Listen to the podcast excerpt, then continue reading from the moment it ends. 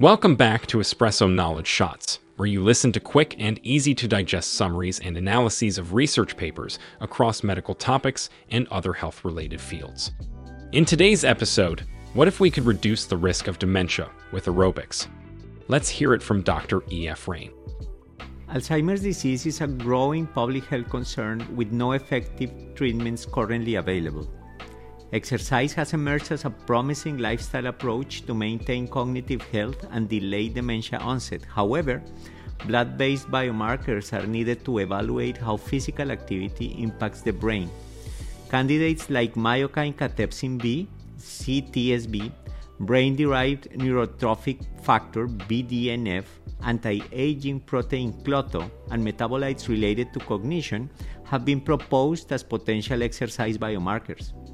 A study titled Effects of Aerobic Exercise Training on Systemic Biomarkers and Cognition in Late Middle Age Adults at Risk for Alzheimer's Disease, published by Gaitán and his colleagues in Frontiers of Endocrinology in 2021, examined how an aerobic exercise program affected these systemic factors in middle aged adults at increased genetic risk for Alzheimer's disease.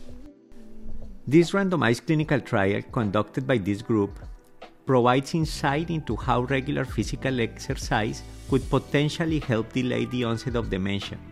The study suggests some effects of exercise on systemic factors that may reflect beneficial changes in the brain. In the next few minutes, I will provide an overview of the study background, methods, key results, limitation, and implications of, the, of this work for your medical practice regarding lifestyle recommendations to promote cognitive health.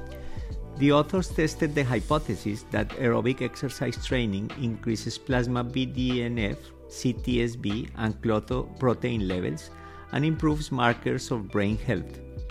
Regarding the methods, 23 adults with a family history of Alzheimer's disease engaged in a 26 week program of enhanced physical activity, specifically treadmill training or usual physical activity. Blood samples were analyzed for CTSB, BDNF, klotho protein, lipids, and metabolites before and after the intervention, and they also assessed cognition with standardized tests. As far as results are concerned, they found that CTSB increased with physical activity and correlated with verbal memory. BDNF decreased with physical activity but did not correlate with cognition. Klotho protein was unchanged but associated with improved total maximum oxygen consumption. On the other hand, physical activity beneficially altered lipid metabolites, antioxidants, and microbiome related molecules. The study has some limitations. For example, the sample size is small and it was conducted in a single place. The metabolite changes in blood may not fully reflect brain health, and cognitive tests were administered by unblinded staff. What is the takeaway of this study? It provides evidence that CTSB could be a plasma biomarker to monitor the cognitive benefits of exercise training. It also demonstrates exercise induces metabolomic changes that may prevent dementia.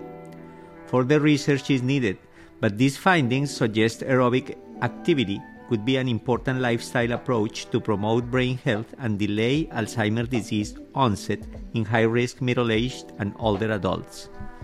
Find the references in the description. Thank you for tuning in. Don't forget to hit that subscribe button on your favorite platform so you can stay updated with our latest content. Share it with your friends and tag someone who came to mind while listening. Let's spread the knowledge together. Join us in the next episode for more easily navigable health literature reviews. Stay connected with us on social media for exciting updates and discussions. Find us as Agora underscore health on Instagram and TikTok, and Agora Health on YouTube and on Facebook. See you soon.